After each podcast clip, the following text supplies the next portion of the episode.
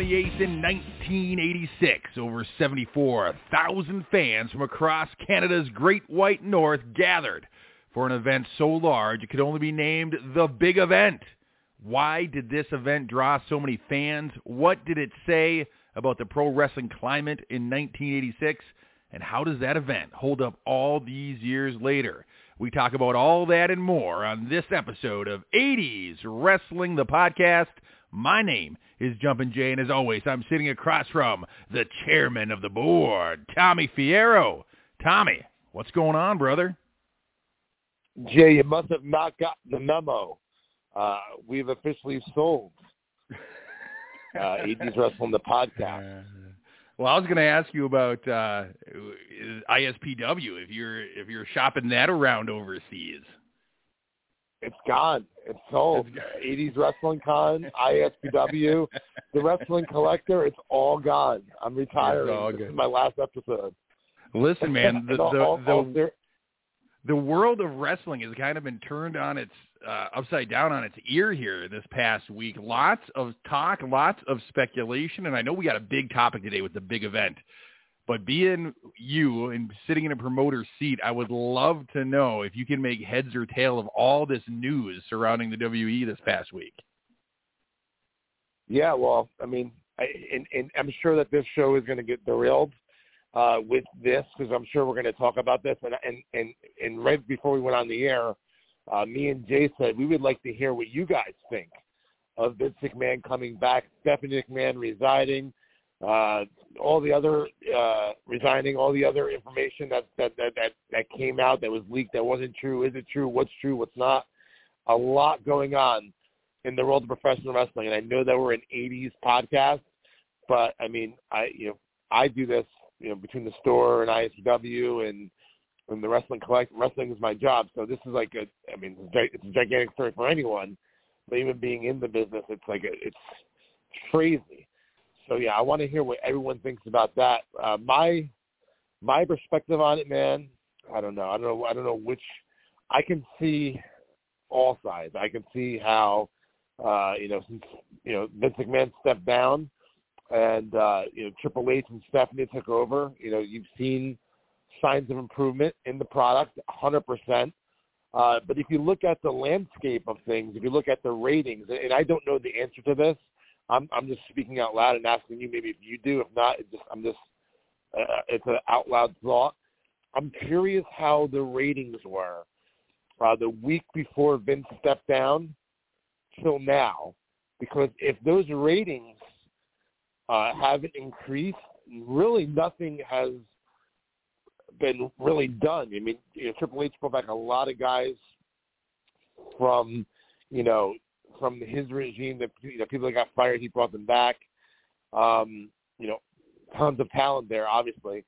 But you know, as as a business standpoint, if Vince McMahon's looking at it, and you know, dude, listen, I'm a, I'm a promoter, and I'm and, and I'm a peon. I'm a little pebble in a, a huge galaxy of rocks with Vince McMahon is concerned. But here's the thing: if I was if I was a part of something, and this is my perspective, if I was a part of something that I created, helped create, uh, you know, my grandfather had it, then my dad had it, and I took it over I brought it to the next level times a million, and it became one of the biggest brands in the world. And then, you know, and and and everyone knows Vince McMahon's work ethic throughout the years. Like he, you know, the stories of him working, you know, 18, 20 hours a day, you know, meetings at two, three o'clock in the morning. So here's a guy that, and in any any walk of life, not just professional wrestling, you have a situation where you know someone that all all they did their whole life was work and they loved their work, and then when you step back from that and you're sitting at home and you're watching 90 Day Fiance on TV, and you, you know, I'm sure that, you know, uh, immediately he was probably like, what the fuck am I to do with myself here? And then not just that, but from a creative standpoint, uh, and I think I think the product has gotten much better. Uh, but you know, Vince, you know, has a vision of what it should be. It, it could be a situation also where he's sitting at home, like, man, I would, I would change that.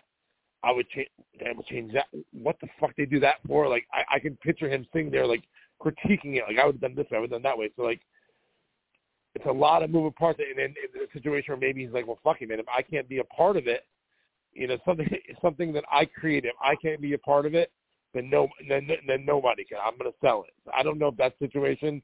Uh, I, I find it I'm shocking that uh, Stephanie McMahon, you know, left the company. I, I would have figured in a in a billion years, you know, he would have you know passed the company down to his daughter or Shane, if he has heat with Shane, then Shane's grandkids. It's it's a very very very crazy time to be a wrestling fan or in the wrestling business? Or how about how about people that you know when their AEW contracts were coming up they're like well yeah man let's go back to WWE and like maybe they're not thinking that anymore now. So there's a lot to talk about. And I and and we'll, we'll definitely get the big event in too but I'd like to hear your thoughts on it and I would love to hear uh, the listeners' thoughts. If you want to call it and, and share your views on that or talk about the big event uh, the area code is five one six five nine five eight two nine five once again, that's area code 516 595 8295. We're talking the big event. We're talking Vince McMahon coming back. We're talking the future of the WWE today. That's right, Tommy. And the calls are already light, lighting up. And so we're going to jump into the call line. But I will say this. This week, as all the news about did they sell, did they not sell, Stephanie McMahon steps down, Vince McMahon returns, amongst all that hurricane of pro wrestling news, I did sit down and I watched the big event on the Peacock uh, network in preparation for today's show, and I have to tell you, I longed for 86. What a simpler time in the world of wrestling it was. And it was nice to kind of go back in time and just watch an old school wrestling show without all the social media hoopla and without all the circus behind the scenes that, that we didn't know about. Uh, and so it was nice to sit down and reconnect with the big event. Huge show to so many fans but yeah, it kind of uh, takes a back seat to the world of wrestling today with all the news that's coming out. So we'll jump into the slam line. We'll talk to some listeners. Like you said, we can either talk about the big event or if you want to talk about the big news, we're up for anything big this morning. And right now we're starting to show off with a big call. Baby oh, hold on, Brian hold on, from hold on, T- hold, whoa, on, whoa, hold Tommy. on, hold on, hold on. Slow, slow your roll. What did you just say? What was the last thing you just said? I said we're we're up What to talk the about last, the big event, The, the big. said? What's that? You said we're we're up for anything big today. That's what you said. Speak for yourself. I'm making the hot tag to Babyface Brian. Good morning, Brian. Welcome to the big event with Tommy Fierro. Good morning, Jay. Good morning, Tommy. And, uh, you know, coming up in third place of the topics are the NFL playoffs where I get to watch the 49ers on Saturday. And you guys are going to be at odds again with the Minnesota Oh. Vikings and the New York Giants. So that's, uh, Oh, that's a big time Brian. thing going on this weekend. Listen, Babyface Brian, before before we get your thoughts on everything, I guess now is a good time that you just pretty much open the door for me on the situation. I want to make a little wager with Jumping Jay. All right, Jay? This Uh, is what we're going to do. Let's do something. So this Sunday, this Sunday is the Minnesota Vikings, which everyone knows is Jumping Jay's team. They are playing in the playoffs the New York Giants, which is my team. So we have to have a little friendly wager for this game on Sunday. I think what we should do, well, you know, let, since Brian's such an avid listener of the show, and Brian calls in every week from the from the start. Brian, I want you. I, I know I'm putting you on the spot now. Give us a stipulation for this game this coming Sunday. I was thinking something fun would be kiss my foot football game, so that whoever whoever loses at 80s Wrestling Con, they have to kiss the other person's foot. I'm down to do it. I don't know. If, I don't know if Jay will go that far, but maybe Well, you can come up with the. uh the Vikings are heavily favored to win, Tommy. So I would be careful of throwing out any stipulation. I'm up for anything because I know the Vikings are going to win on Sunday. But I thought Tommy Fierro would look mighty sharp walking around 80s Wrestling Con in a Minnesota Viking jersey. Ooh. I don't have that much. that, I don't have that much confidence. I'm not. I'm not my biggest event of the year. I'm not wearing a Minnesota Vikings jersey. Think Hell of the no. social media presence you'd have in a Minnesota Vikings jersey walking around 80s wrestling con, Tommy. Yeah, I, I can't do that, brother. I can't do that. I mean, once we once we get that line better, I can do that. But I will predict that I think come up with that uh, situation. I, I think that uh, the the kiss in the foot one works. It reminds me of the Million Dollar Man and uh, Rob Van Dam before he became Rob Van Dam had to kiss the foot of the Million Dollar Man in the ring. So uh, that one uh, it works as good as anything. I think one of those two teams is probably going to face my squad next week if my squad can get past the uh, Seattle Seahawks. So uh, I hope you guys are able to get back on speaking terms rapidly uh, after the game, and uh, and I know I know one of you is going to be happy. So I'll say that much. And then uh, uh, yeah, the kiss by foot that that works. Uh, ugh. Uh, uh, let's think about it during the call, and then maybe somebody else will have an even better idea. But uh, Yeah, we'll, but as we'll, far we'll, as the we'll topic- take ideas throughout. Throughout, we'll take we'll take ideas throughout, and then at the end, Jay, me and you will together agree on one of the stipulations. So I'm throwing out there the stipulation. All right, you you, you had the stipulation of the of the, the jersey. We're in the jersey at 80s Wrestling Con. I would do it for a photo op. I wouldn't wear it the whole time, but I would do it, and I would post it on our 80s Wrestling social media. So that's an option. Another an option option. would be kiss my foot. And listen, So That and kiss a, my uh, foot.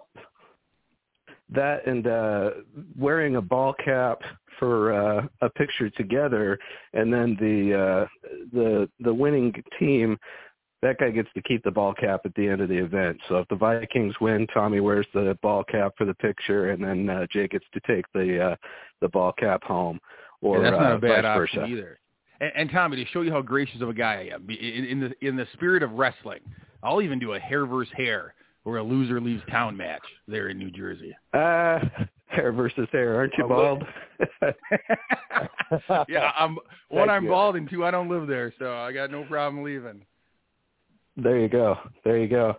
Hey, uh, big event. Um, if we're going there, that one's real special to me. That was like the first big card that I got to see. Uh, it was on VHS. They showed some of the matches on primetime, but that was the first big thing that happened while I was a fan. I watched WrestleMania 2 on uh, Showtime when it was rebroadcast July 5th, but I started watching like May of 86. So the big event was uh, big, and uh, it was a special time capsule kind of event where you caught the machines, and they're they were only in WWF for three months. So even though Andre, you know, interfered, matched, that was kind of magical there. It was uh, mass confusion with the Killer Bees going on, which uh, Mhm. today is B. Brian Blair's 66th birthday. So shout out and happy birthday to uh, B. Brian Blair, the president of the Cauliflower Alley Club, and all the great things that they do. Um, Paul Orndorff versus Hulk Hogan. That was absolutely the hottest feud in wrestling and may have drawn the most money of any house show feud in the history of the company. I think they fought each other like 45 times or so in singles matches. And the big event was, uh, I love the part where there's confusion at the end and Paul Orndorff puts on the belt and, Mhm. and walks around, you know, thinking he's champ. So, so many good things happening at that show. Um, I want to say Tony Garea was originally going to f- fight against uh, Ted Arcidi, uh, uh, not Tony Garea, um, Tony Atlas, and that uh, Tony Garea ended up stepping in. So Ted Arcidi was kind of a, a, a heel presence in that match, but it might have been the last match for for Tony Garea to wrestle. Um, it that it, I feel like it was a practice run for WrestleMania three, and I, you know I know there was over sixty thousand fans. I'm not sure if the you know paid attendance attendance was sixty one thousand something, and the actual was sixty four. If it was really seventy four, I know it was an amazingly big crowd, and it was so impressive just to look at. But uh, like I say, I felt like it was a great practice run for WrestleMania three, where they figured that they found out that they could actually pull off a big show like that. So um, 11 matches instead of 12, but uh, you know, King Tonga turned into Haku right at Mhm. that time too. They were, I think they were calling him both things at the time, and so it was when he was kind of making the change to to Haku. Um, the uh, uh, the Funks being in there, um, the uh, uh, tag match between the Rougeaus and uh, uh, the Dream Team. That was a rematch at WrestleMania 3. Same with uh, Billy Jack and Hercules.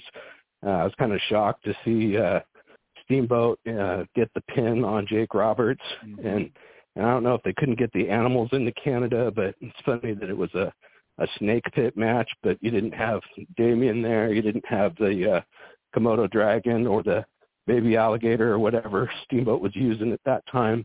Uh, so a lot of a lot of interesting little things going on at that event. Um, is, uh, I'm guessing both of you uh, loved Hogan and Orndorff the most.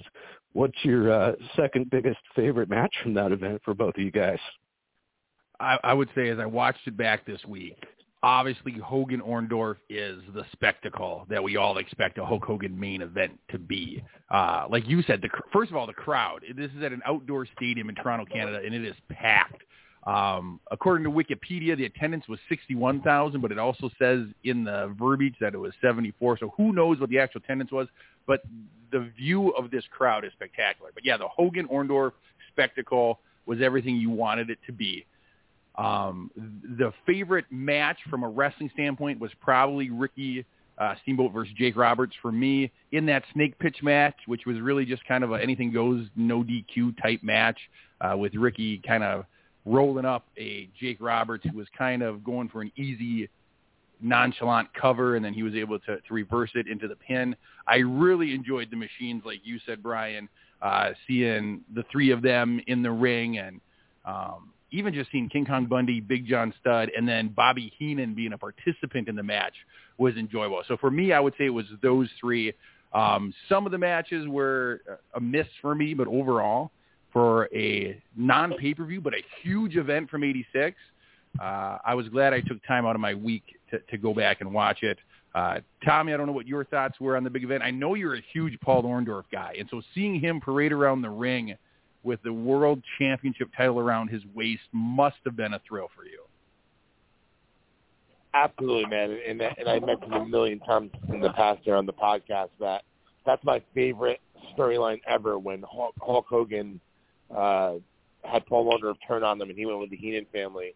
So yeah, man, that was a, a, big match. I, I agree with you also that the uh, Ricky Steamboat against Jake Roberts Snake Pit match is awesome. But man, how how can you forget about the Rebel, Dick Slater, one on one with Iron Mike Sharpe, and uh, Dick Slater was victorious in that one. Uh, Dick Slater, a big part of the big event, right, Jumping Jack? Not as big as the Bolsheviks in your hometown, but he was up there. Slater with the Confederate flag, flag trying to get yeah. uh, fans in Canada to root against it or for him when he's fighting Canada's greatest athlete, Iron Mike Sharpe. Amazing. Yeah. Amazing. Hey, Babyface Brian, we got, we got a bunch of callers on hold, but real quick, what is your quick take uh, on the Vince McMahon WWE situation going on right now? Uh, I don't want to speculate too much. I I guess I don't blame him if he wants to do what he wants to do with it. I uh, I'm hoping that somebody, some media conglomerate in the U.S. picks it up, and that uh, and that it doesn't affect the the pricing on the pay-per-views and Peacock. I do feel like we're spoiled as fans, getting you know five bucks a month with commercials to get to see everything.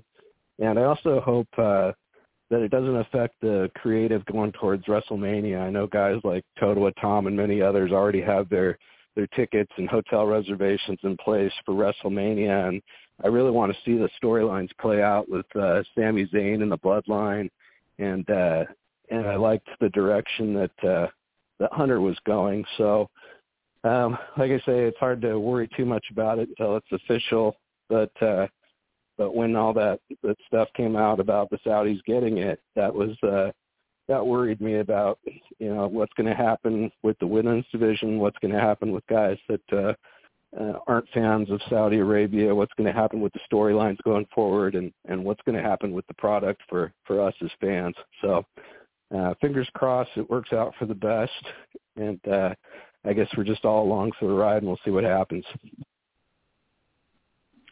Yeah, man. Fair enough. Yeah, probably the best spot to take is a neutral one until we know. Brian, thanks for kicking off the show, man. We appreciate it. Hey, uh, you guys have a great weekend. Uh, good luck to your squads, and uh, and we'll talk to you later. Thank you so much. Thank you. He's a Vikings fan. I could just hear it in his voice, Tommy. He just didn't want to say it. He was going to say "Go Vikings" at the end there. We got calls stacked deep this morning, talking about the big event, talking about the big news. We'll see uh, where this conversation goes. We're going to touch base now with Danny from Butler. Danny, good morning. Tommy Jumpin' Jay, always a pleasure. My man, what's up, brother?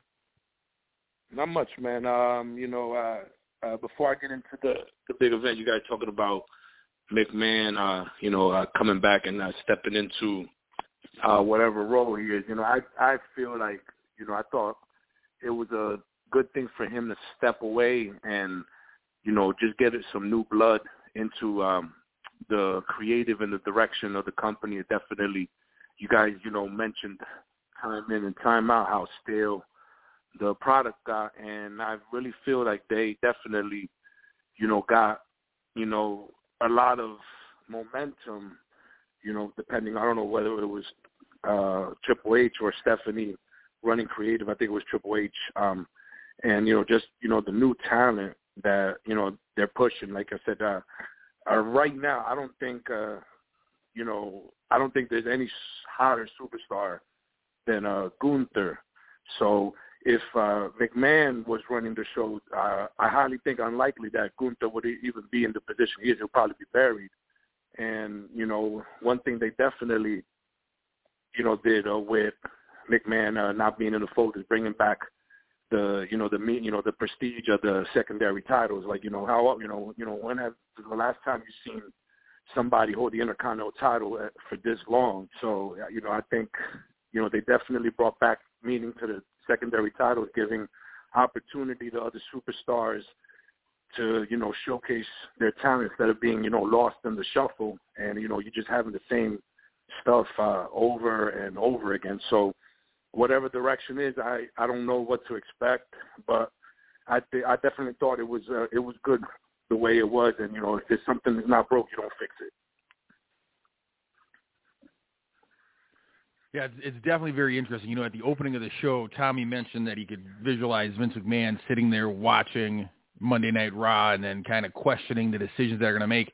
And my perspective, I mean, I don't know Vince McMahon, but my perspective is I don't even know if he was watching the product. I think he's of the mindset that no one can do it better than him.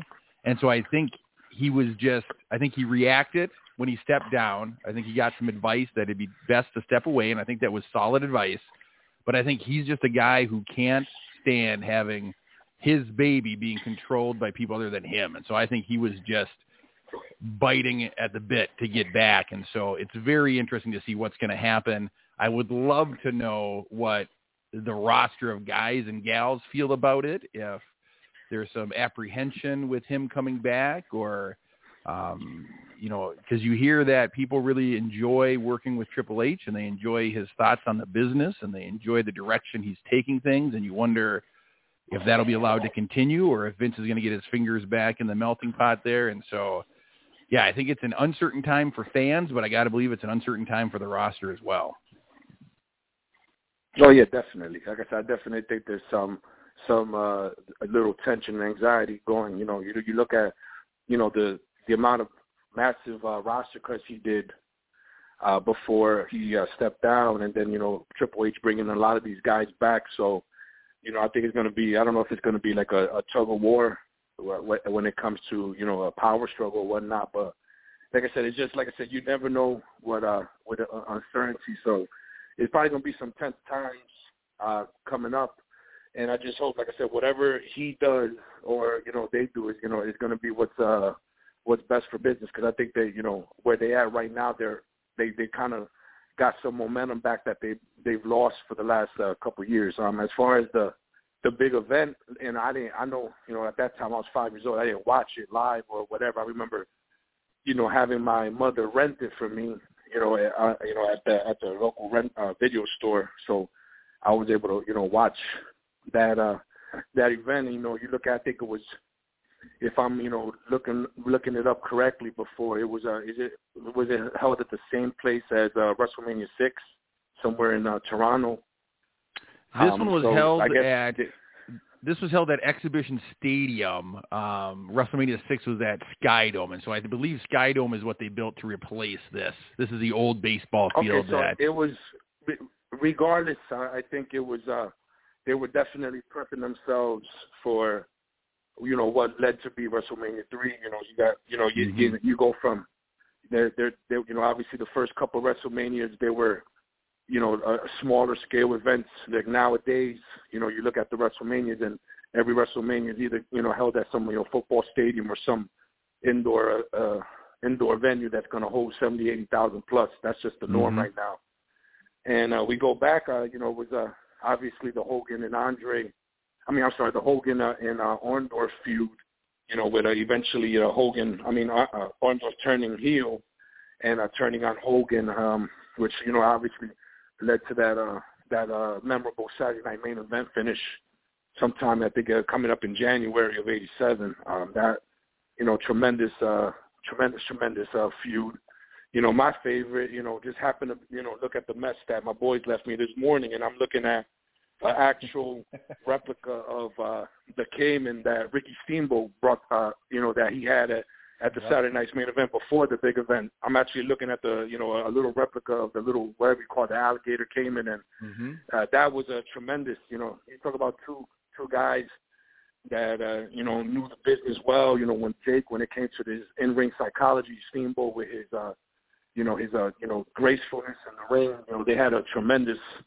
Those two guys went at it. They were, you know, that was, you know, chemistry in there, you know, going with that feud, you know, which, you know, obviously who could forget Saturday night's main event when uh, Jake uh, DDT'd him on the on the concrete floor, which you know set up a a tremendous, you know, feud that lasted months and months. I think all the way to October, and then you know that you know Steamboat leapfrogged into his uh, feud with Savage. So, you know, it was a, I, I think uh, definitely a uh, springboard to bigger and better things that, that the direction of WWF was going. They still hadn't really hit their stride yet, but they were definitely gaining the momentum, you know, uh, going uh, global uh, in the direction that uh, McMahon Jr. was going. Do you think, as, as I watch this back, I don't know the last time you've actually watched it. It is on the Peacock uh, network, but when I watched it, I could not believe they did this amazing intro with uh, Mean Gene Okerlund voicing over, you know, shots from a helicopter. I could not believe how many people that they attracted uh, for this big event. And the first thought I had was, I wonder if it would have been different had it not been in Toronto, Canada. Uh, I can't I don't remember how often back in the early to mid 80s that the World Wrestling Federation did a show north of the border in Canada. And so I was wondering because you know when they go overseas to England now for the tours, it draws a ton of people because it's it's their one chance to see it live. And I wonder if they were testing out the Canadian market by putting on this event because to see that many people in an outdoor stadium in 86 was just kind of mind-boggling to me during that opening. Um, I'd love to hear from both of you guys if you think it, had they done this on the East Coast, Tommy, in the New York, New Jersey area where you guys live, would it have been as big, or did traveling to Canada make it more of a spectacle? I guess is my question. I, I think if you would have had an event like that in 1986 at you know Giant Stadium, uh, I think it would have been equally gigantic. You know, back then, you know, the, these shows where they're the outside stadium shows, uh, you know, WWF really didn't do that many of them uh, back then in 1986. You know, so that was, I think that right off the bat made it really unique and really special. I mean, they've done, obviously in the early 80s, they did, you know, Shea Stadium. They had Bruno Sammartino and Larry Zbyszko. There, there's been outside shows, but like on a marquee like that, you know, a, a big event like that, it, it made it special, and it, it might have made it more special that it was in Canada. You might be right on that. Uh, what do you think about that, Danny? Um, they def in the in Canada, I think it def I think it was a, a home run. I mean, even though I was, you know, at that time, I was kind of too young to think about venue and all that. But like you looked at at that time, you know, how often did they have even though the scale wasn't as big, the you know the Maple Leaf Gardens, you know they always I think drew well at those shows. So you know, given that skill, I think they were you know set up to you know succeed. Uh, if you did something, you know, you meant you mentioned Giant Stadium, that would have been a a tremendous uh, venue for them. You know, to I think they would have sold that out easily. Um, in hindsight, I think, like I said, either way they would have been able to. I think they would have been either way they would have been able to pull it off. Uh, uh, either direction, you know, they one way or another, you know, the way McMahon worked and uh, you know the the success that they were the the momentum that they built to that point, it would uh it would have worked out either way, uh, either direction, uh, the way that they decided uh, to go. Um, as you know, I just want to you know wish uh, you both of you guys. I know you guys uh, are gonna um, you know butt heads this weekend. I think it's gonna be a, a solid game. You know, I guess you get to you know, no matter what. Listen, at the end of the day, Tommy, you uh, you you're a winner whether you come out on top or not. It's a, a great season for you guys. Uh, Absolutely. Uh, either way, I think it's gonna. Mm-hmm. Either way, I think it's gonna come down to the end. If it's a close game, I got to go with the Vikings because that's just their MOs. I think the only way I see that, you know, I'm not saying the Giants can't win, but I think the way the Giants win this game, they're gonna have to set, they're gonna have to make the game real ugly, and I guess they're gonna have to, you know, ha- ha- have a cap, you know, get a couple turnovers, maybe a quick score early, and you know just take the life out of the the, the crowd of the Vikings. I think you know they make it an ugly game in the beginning, and I think that's their you know the only way they're going to win this game. But one way or another, I think it's going to be a a one score game, and if it's a one score game, I think I have to go with the Vikings. But either way, I think it's going to be a good game. Awesome, Danny, Thank you what would you put on brother. the Danny? What would you put on the line for a bet between Tommy and I? Um, you know what? Like I said, I, I don't I don't want to go with. You know, it's not fair to have Tommy cut his hair off because you don't have any. Um, uh, to make something, it, it, I I think, uh, like I said, it's uh, he's gonna have to. If the Vikings win, the '80s wrestling con from time to time, at a you know at a very um like it's just a very you know uh, at sporadic moments. Tommy's gonna have to yell. You know what? How about how about you you know you you get one of those Vikings like I don't know what do you call those things like the you know the the, the helmets that they used to wear not the not an NFL helmet. Oh the, no! Oh, like like uh, like Fred wear Flintstone one, used to. wear, yeah. Yeah, wear one of like have Tommy wear one of those, Oh, and every every horn. so often he's gonna have to ye- he's gonna have to yell out go, and then whether you if if Cut the Giants win, uh, if the Giants win, like I said, you know what? I guess you're gonna have to, you know, maybe uh, you got to wear a Lawrence Taylor jersey for '80s Wrestling Con. I would. I, I, I, listen, got I, would, one, brother. I'll bring it with me. I wouldn't mind wearing a There Lawrence, you go. You Lawrence I- Taylor I think- jersey. I think that's a, I think that's a good trade off. I think that's pretty fair. I'd Yeah, wear an man. LT Oh, jersey whoa, whoa, for whoa, sure. Whoa. We'll, we'll, we'll take it into consideration. All I can't, I can't picture walking around with that Viking helmet on. Oh, I know exactly what you're talking about. Like a fucking asshole. hey,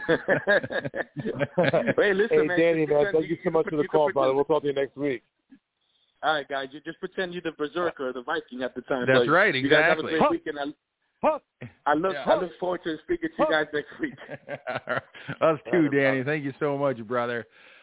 All right. Hey, uh, Tom. before you take the next call, man, I want, Yes, I want to make a quick mention.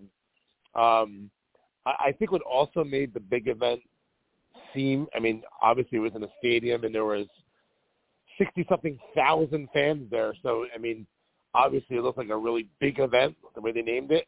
But I think the power of that storyline with Hulk Hogan and Paul Orndorff really did make it feel like a big event. Because remember, in 1986, man, there was only WrestleMania. That that's that's all there was. There wasn't no Royal Rumble yet. There wasn't no Survivor Series yet.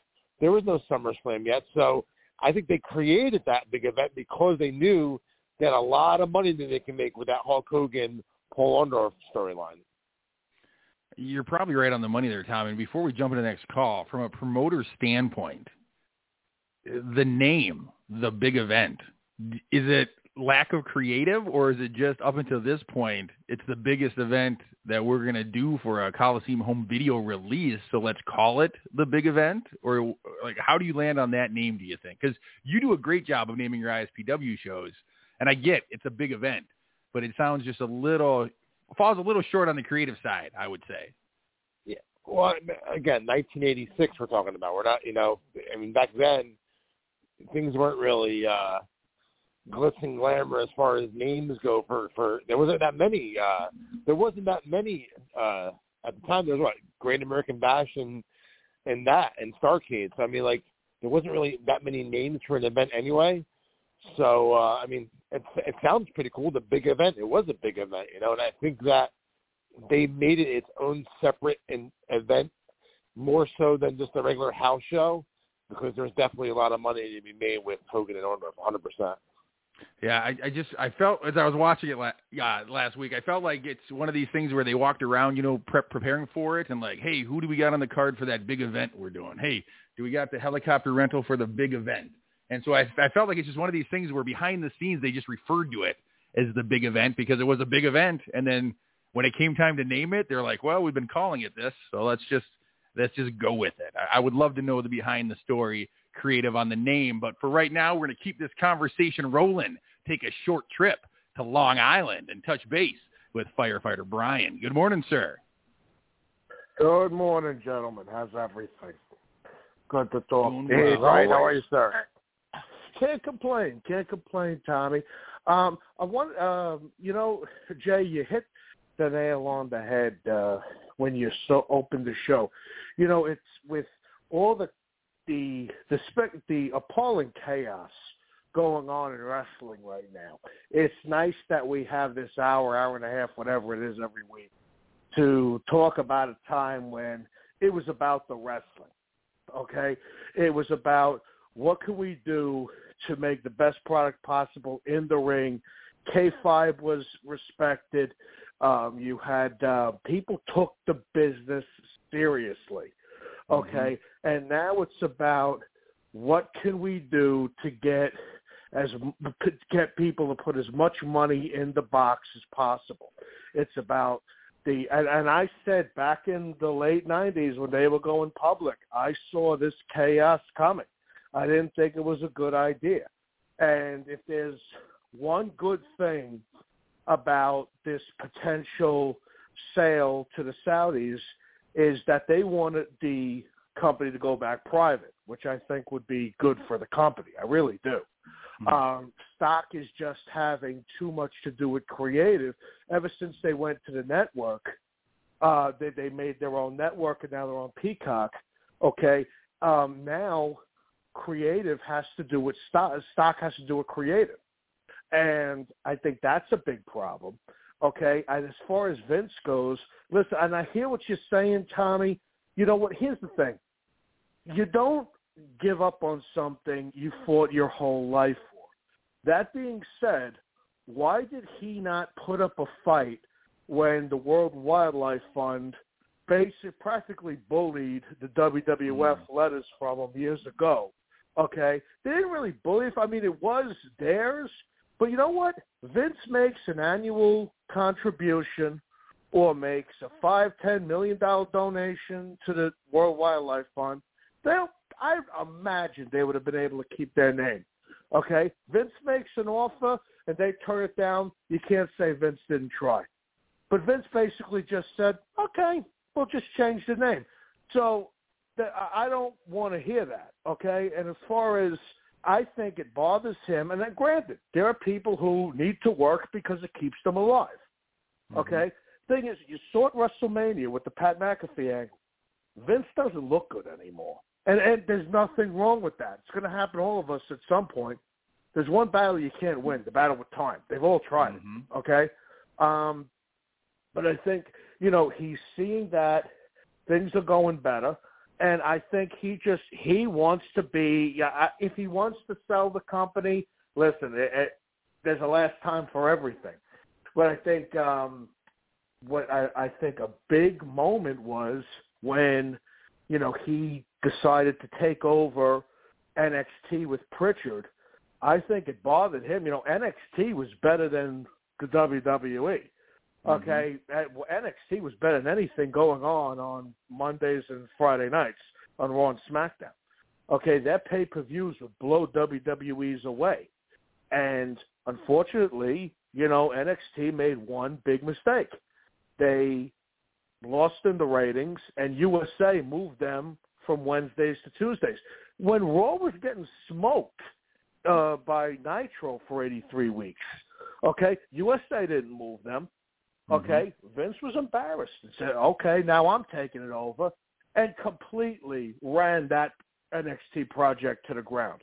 To this day, it is completely god awful. It is very difficult to watch. They mm-hmm. completely destroyed it. Okay, so now here's the thing: if he wants to keep Triple H as vice president of town, whatever the hell it is, okay, fine. But put it this way: if you see Karrion Kross shaving his head and coming out in a mock demolition outfit again, then you know who's behind the pencil. Mm-hmm. Okay? Mm-hmm. But um, you know, so that's my whole take on the whole thing. I mean, the guy basically it seems like he you know, he's 77 years old, okay?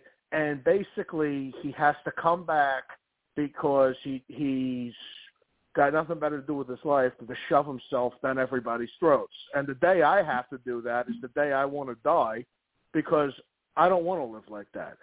But, you know, I mean, listen, don't get me wrong. Vince McMahon, most influential person in the history of wrestling.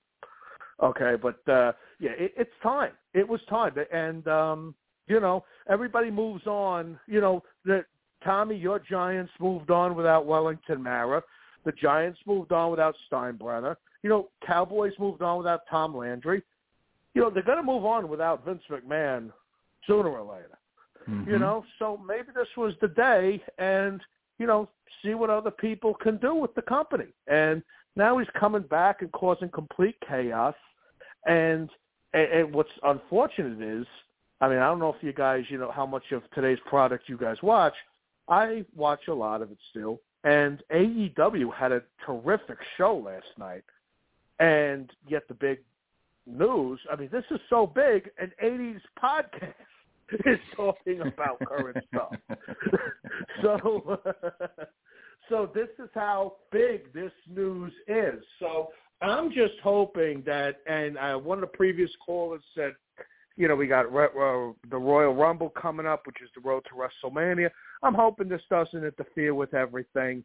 Um, as far as who they're potentially selling it to, I got my issues with that, but that's a story for another time.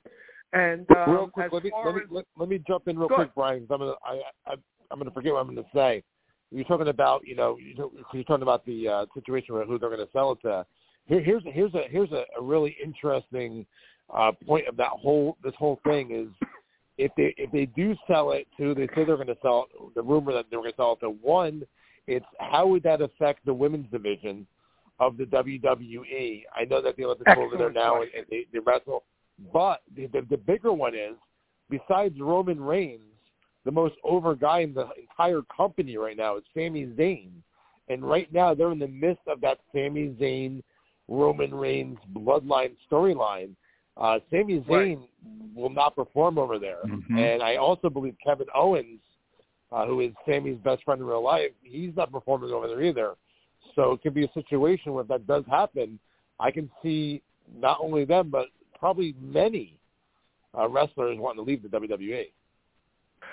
Absolutely. Listen, and you're already seeing Tony Khan make his stupid tweets, you know, uh, putting the cart before the horse. I mean, if anybody's benefiting out of this, it's them because you know what? When WWE was really struggling before Vince stepped down, AEW, the, the reason why AEW is still around the way it is is because of that run. Okay, they, WWE was falling apart, and AEW got their stuff together. Now listen, AEW they have their problems. Okay, I mean every company does. Okay, they make their share of big mistakes. You know, you guys were talking last week how big moves mean nothing nowadays. AEW has more than their fair share of that okay, they, they need some new road agents who know how to tell stories, know how to book and all that. But it's a much better product. And you have a very good point. I'll be honest with you. Um, I mean, I want to talk, touch on the big event, but I, I will say this. You know what? I found it very interesting last year when AJ Styles, Kevin Owens, and Sami Zayn, whose contracts were all ending, all ended up resigning. And the question was, why did they resign? Did they offer them money? Did they offer them years because more years means more money? Or do they know something we don't? Do they know that, you know, Tony Khan, this guy, he, he's he's an egomaniac. He's a uh, he's a member of the Lucky Sperm Club. That's all he is. He doesn't know what he's doing. He doesn't know how to run a wrestling promotion. Okay, um, he didn't grow up in the business the way Vince's kids did. Okay, um, and Vince knows what he's doing. He's going to figure this out. Or maybe they saw him turning it to Hunter and Stephanie. So that's a very. There's a lot of people who I think could jump ship, and with the women, that's an excellent question. Mm-hmm. How's that going to? Because uh, they are using the women as their bread and butter more and more. Whoever thought a female match would main event WrestleMania? They have made so many leaps and bounds, and that is a very good point. Listen, I'm not crazy about you know the LIV in golf, um, the the soccer, all that. Um, and basically because of safety. Every time something comes goes on down there, there's some sort of catastrophic. I don't know why you would want to get involved in that, but again, it's uh, we're op- going to open up a hundred cans of worms with that. So, uh, but that's you know my uh, take on the whole thing, and um, you know I just hope whatever happens, you know, hell, this could be this could change wrestling as we know it forever. So, um, and as far as, uh, and I'll just say that I'm sure you got people holding the big event. You know what? You, ha- I think it was you, Jay, that said this. This was the show that pretty much made Canada, especially Toronto area, a big product for the WWF. And the fact that they housed that many people is that was a big moment. And this is this this is a show that's forgotten about and yes, I think for newer fans, they might have a hard time sitting through it because they're not used to that kind of wrestling. Mm-hmm. But the Hogan Orndorff feud is one of my all-time favorite feuds. It was done so well. It drew huge money. And what I loved about I loved how Orndorff came out to real American. Talk mm-hmm. about a heat getter. Talk about a way to get heat and you had the the snake pit match. And, and, and I I didn't like how it was ended in a disqualification. I thought it should have, you know, Hogan beating Orndorff, but also the cage match on Saturday night's main event when they landed mm-hmm. at the mm-hmm. same exact time. Great, great, great feud from a. And I agree with you, Tommy. I love Paul Orndorff. He's one of my all-time favorites. And um yeah, and, and I, and I spoke to Jake not too long ago, and he said when he DDT'd Rick, Ricky Steamboat on the floor, he didn't mm. want to do it because he knew it was an accident waiting to happen. He did it as a favor to somebody who thought it would be cool. He said he's Steamboat's lucky it didn't kill him. Mm. And I'll end you guys with this. Tommy, with all due respect, my friend, listen, your team has nothing to be ashamed of. They had a they had a great no, listen, they had a good season. They they look better than my team, um, but uh, I will say I will say this: I wouldn't bet too heavy, and I'll tell you, I, I almost don't want to say this because I don't want to kill Jay and his team. I if I had to say right now, I think it's going to be Minnesota and Cincinnati in the Super Bowl. Um, you heard it here first. Ooh. And um, and yeah, that's. Uh, I mean, put it this way: now that my team's out of it, I really couldn't care less. You know who I right. cheer for? Whoever's number, whoever's numbers correspond with my boxes. That's who I cheer for. So um, there you go. Hey, hey Brian. yeah, Brian, real, real quick, when you just to, just to give you a, a warning, uh, next Thursday, when you call in the '80s Wrestling the podcast, uh, uh, Jay, uh, Jay will not no longer refer to you as firefighter Brian. Next Thursday, you will be referred to as Brian the Jinx next Thursday right here on AD's oh, podcast. I hope not.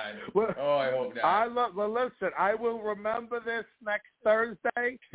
and um, uh, hey, listen, it'll be a good weekend of football. Hey, listen. That's right. Thanks as always. You know, listen, you give us all so much time it's a really uh, listen. It's not. I'm I'm just glad that I have this uh, hour free every week to listen to your show and call in, and it's it's nice to reflect on a time when uh, mm-hmm. uh, it was about the wrestling. So, gentlemen, with that, have a have a good one. Good talking to you guys, and I'll hopefully talk to you next week. You're the best, Sounds brother. good. Thank you, man. Thank you so much, buddy. All right. God bless. God bless you. Tommy, that's what this show is all about, man. It's about wrestling fans coming together to have a conversation. You know, we're spread out around the country, but thanks to technology, we can gather here each and every Thursday and just talk about old school wrestling, talk about the news in wrestling. It's just a great way to connect. We're going to keep connecting with people. We got two callers left, got about 10 minutes left in the tank here. Let's go to a good friend of the show. Uh, I have a feeling, Tommy, that our ratings are about to go through the roof because it's time for the is it five stars or did you up them to six stars after last week? We're talking to Toto with Tom. Six Good morning, six sir. and a half stars. And a Six and a half. half stars. Good morning, everyone. The biggest news of the day is not the WWE, but the fact that Tommy Fierro watches 90 Day Fiance. Oh, oh, hey now, hey now. I'm glad that didn't slip past everybody, Tommy. You did let that slip at the start now. of the show. Huge 90 Day fian- I- I uh, will- I fiance admit. fan. I will I will admit it. My wife has me hooked on it. I'm not gonna lie. As far as the show goes, the big event, it's one of those events where I didn't know about it at the time. I never even watched it until I think a couple years after it had aired. Mhm. And uh, I felt a little jilted when I saw like the uh, Coliseum home video. Um, and I said to myself, well, why didn't I know about this? You know, back in the day, obviously when there was no social media, obviously, but uh, I did feel a little jilted by it. I don't really know if I ever watched the entire show.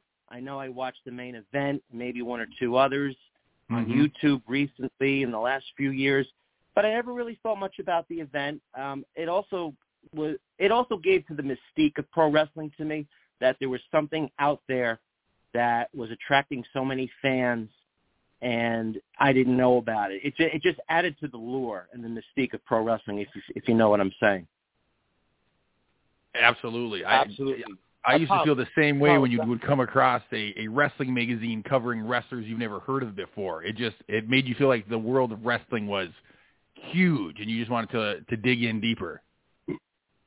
Sure, sure. Hey, Tom, I was asking real quick. I know that you didn't get to see it till after the fact, but like now, as as an adult, you look back on that. You say you watch it on on the network and you and you see it, does, does the fact that it was outside in, in that stadium, and that it was in Canada, do those, do those two big things make it feel like a big event to you? Yeah, it adds to the mystique. As I said uh, a couple of weeks ago, when primetime used to have, you know, from the Maple Leaf Gardens, you know, I would I would be like, wow, this is big. Sure. You know, Toronto. You know, definitely added to it, Tommy. It definitely did. That's awesome, man. Now, Okay. what what Here's my take. you watching Tommy. it- Go ahead. I'm sorry. No, no, no, no. I'm, wait. I want. I, I'd rather get your take on the whole Vince McMahon WWE situation. Sure. So, um, if you recall, uh, six or eight months ago, Stephanie uh, stepped down from the company about two weeks before that article came out in the Wall Street Journal. Coincidence? Maybe not. Now, once again, Vince is back and Stephanie steps down. So you can look at it from that perspective, okay? But the other perspective is the fact that the WWE has been looking to sell this company for a long time. Lot, and Tommy, you and I have had this discussion when we noticed all the wrestlers going to AEW within the last two years. You know, when a company is getting ready to sell itself, it releases a lot of its overhead so they mm-hmm. look as profitable as they can. And that was one of the reasons why I thought they were letting go of all those wrestlers. So having said all that, I'm going to take it from this angle. I think that the only reason why Vince is back is because he wants to facilitate a sale of the company. Everyone has been jumping the gun as to what's going to happen in the future of the WWE as far as creativity goes. Uh, Triple H has not announced his resignation yet. I think if that happens, then that's a big deal. But as of right now, he's still, you know, running the show. I think we all need to sit back and just wait for this inevitable sale to happen. And I think once it does happen, I think Vince will uh, step aside once again. I mean, that's that's my take on this. Total, it's total with Tom's take on this. Yeah, man. Well, it's, it's definitely definitely a, a a good take. I mean, it could be a a boatload of, of, of different reasons. But I, I tell you what, though, it makes following the business right now, which obviously, Tom, I know you do. You get the Observer every week, and, and, and Jay, I never tell you that sometimes Tom, when he comes up to the shop, he brings me the latest issue of the Observer because he's subscribed to it. When he, he's done reading, he gives it to me, which is awesome of him. But like you, obviously, and, and I like reading that stuff too, uh, uh, Tom. I, I usually go to the website to read all that stuff. So I, I follow I follow the product. I know you do for 100%, Jay. I follow the product more, both products more through uh, reading about it than, than watching it, just because I'm at, dude, I'm at my store all day long, and then when I come home, the couple hours I have, like the last thing I want to do is really see wrestling. I'll I'll DVR it, and if I read something good happens, I'll go back and watch it. You know, but I, I follow. I mean, every day uh, it's, it's I guess it's like a hobby, you know, just like it is for us. Like you go on the website, see what the news is. So like this time right now, being someone that likes reading about the news and, and, and knowing about what's going on behind the scenes like that, for you, Tom, because you subscribe to the uh, the Observer, this is an extremely exciting time to follow uh, the wrestling business. And this story is obviously probably going to be the biggest story in the last, it could be 40, 50 years uh, when it's all said and done. So yeah, it's going to be fun to follow it, fun to read about it, and like I, I, I agree with you, Tom. I think we everyone needs to sit back and until Triple H says I'm done, uh, I think everyone needs to calm down as far as what creative direction the company's going in. It, it, we're just a victim of our own progress. Um, obviously, the world progresses, right? And progress causes problems. I just mentioned that I didn't know about the main event from 1986 because there's no social media around. Well, today there is, so now we're all pushing the panic button. Maybe it was a better era back in 86 when I didn't know about it and there was a mm. mystique to it. So it kind of ties all in. Now, as far as this weekend's games go, I do have uh, a solution. I think if the Vikings win, then the Iron Sheik has to co-host 80s Wrestling Podcast the following week. For the I think whole, if for the, the whole Giants, show? yeah, for the whole for show, the whole show, the oh, whole God. show. You better rest that if the vo- Giants those win, vocal I'll, cords. I'll do it. I'll do it. But if the Giants win, but if the Giants win, then Jumping Jay has to get you wrestling's wrestling 80s merch. He's got to get you that T-shirt with 80s wrestling podcast on it. well, no, no, I'm getting, I'm getting that regardless because I, I, I, it's a travesty that you have one and I don't. There's But only two here's the deal. guys I- I- walking around with that shirt. Only two Tom, people on the planet I'll tell you have what, that so do, shirt. so do with Tom. So do with Tom also off the record. Well, on the record, we're, we're live on the podcast right now. He's been sending me some really good ideas lately, and this is another good one, Tom. You, you had a good week. So I'm going to accept those terms, Jay. If the Vikings beat the Giants this Sunday, next Mhm. week, right here on 80s Wrestling the Podcast, it will be Jumpin' Jay and Tommy Sheik for the entire hour. Now, what are you going to give me on your end, brother? I'm I'm I'm going to do it. What are you going to give me on your end? Ah, let's. see. Well, what? Uh, what? What would it? What would? uh What would Tommy? Well, is there anything? Is there anything you, You want? have. All right, I got one for you. I got Yeah. one for you. yeah. Every ten minutes, right? Every ten minutes. So the, the show's sixty minutes. So Yep. next week, every ten minutes, I want you to sing the Soviet national anthem. Oh That's my awesome. word! All right, I'll, Because if I got to do the whole hour as Tommy Sheik, if I do the whole hour as Tommy Sheik, I, if you I don't. one, I don't know if I'll last the five- whole one- hour of you doing Tommy Sheik. Jumping Jim, No, no, I'm, I'm saying you'll get you can get some help if Tommy Fierro can work Adam Andy Weinberg to call into the show next week. Oh, that would be awesome. I'll tell you what. I will tell you what. I will. I will make it one better. So if I if the Giants lose Sunday, I will be the Tommy Sheik for the entire episode next week. If you lose and my Giants win, you have to sing the Soviet national anthem six times throughout the episode, and I will get Andy Weinberg, the the real life son of Nikolai Volkov, to call in and help you out and give you some pointers. That would be incredible. I will I will sign on the dotted line for that, my friend. All right, it's a done deal. Signed. So, Tom, thank you very much for calling. We got one more caller, man. I'll, uh, I'll yeah, I'll see you guys. I'll see you on the 28th. Don't forget, 28th of January. Well, you'll see me before then next Friday, ISPW in West Milford, New Jersey. We'll talk more about that on next week's show. Total Tom out. All right, one caller left in the wings to wrap up the big conversation on the big event, the big news. Let's go to Hotlanta and touch base with Joe. Joe, good morning, sir. Good morning. I'll go with the topic of Vince McMahon. Um, I think fictitiously, if Vince McMahon had a, a wrestling manager, I think his decision to return is far, far better than his decision was a year ago to get in the wrestling ring on TV in front of America. and to weigh in on that, like that was bad. That's where he should have had somebody be like, "Don't do that." I'll even compare that to Ric Flair's famous last year last match. I got to say, Ric Flair will gossip in, on podcasts and say that the Ric Flair returning to the ring was an embarrassment and stuff. I don't think so so much. Like I think the Vince McMahon returning to the ring that I think that was a visual embarrassment.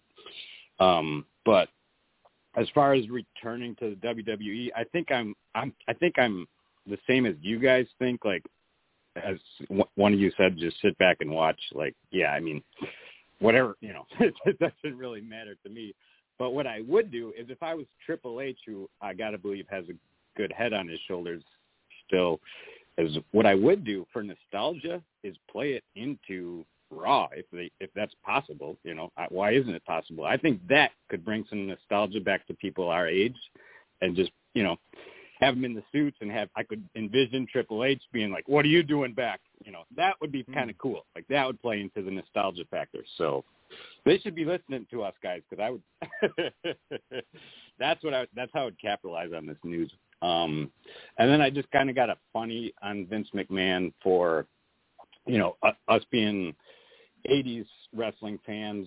And that's that's when I was fully invested watching WWF, and Vince McMahon was always a great voice. You always took him as the guy who's you know stood up for the good guys and then I was in high school when it was the Attitude Era, and like my view was, you know, I wasn't into it as much as a kid. Now I was a teenager, and but I still remember having a thought in my head like, what are they doing at that time? I was like, Vince McMahon is now this evil guy, and he's like completely different from what I watched as a kid. And I remember as a high school brain thinking like, this isn't right. But now, as a middle-aged brain, I look back and I'm like, oh, okay, that was that's you know Vince McMahon knew what he was doing then, so I'll leave it with this. Maybe Vince McMahon knows what he's doing now. Maybe, just maybe. That's a great way to end the show, Joe from Atlanta, because all of us we don't know. We don't know what's going on behind the scenes, and we just get to sit back and watch. But I think one thing is for certain the world of professional wrestling. She is ever changing.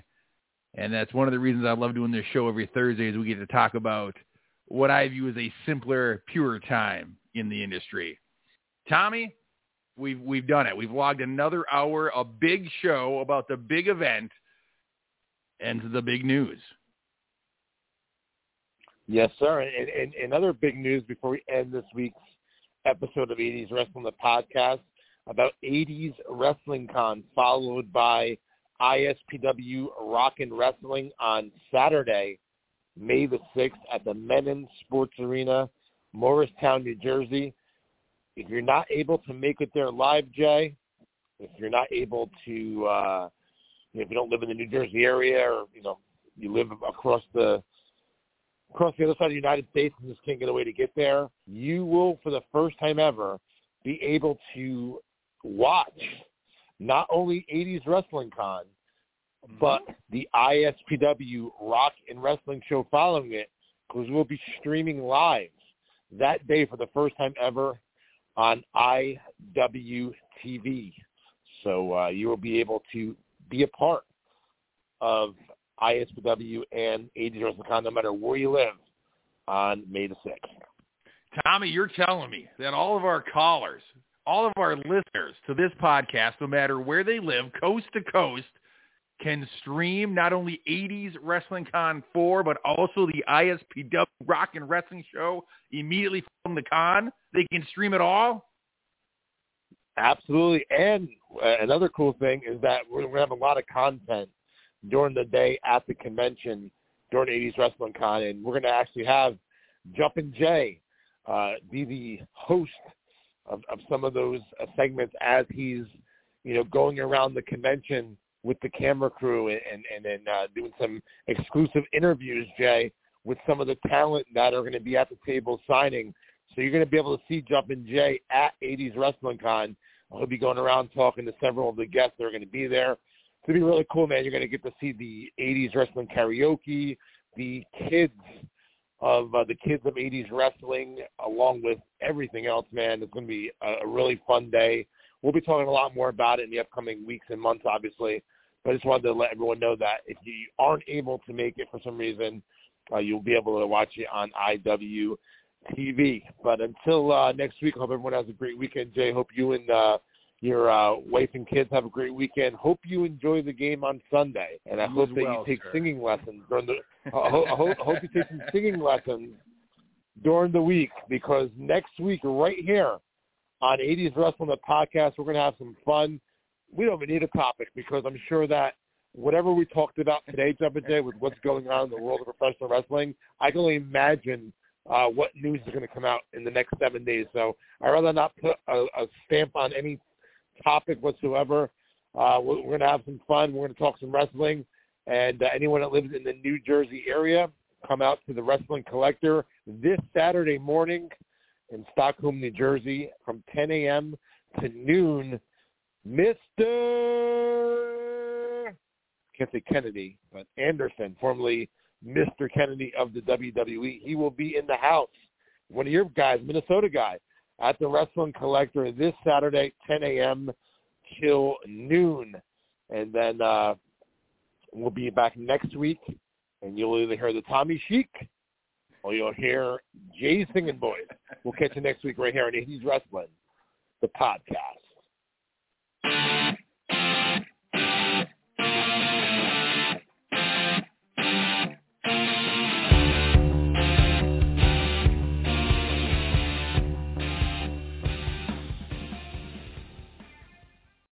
Lucky Land Casino asking people what's the weirdest place you've gotten lucky? Lucky? In line at the deli, I guess? Aha, in my dentist's office.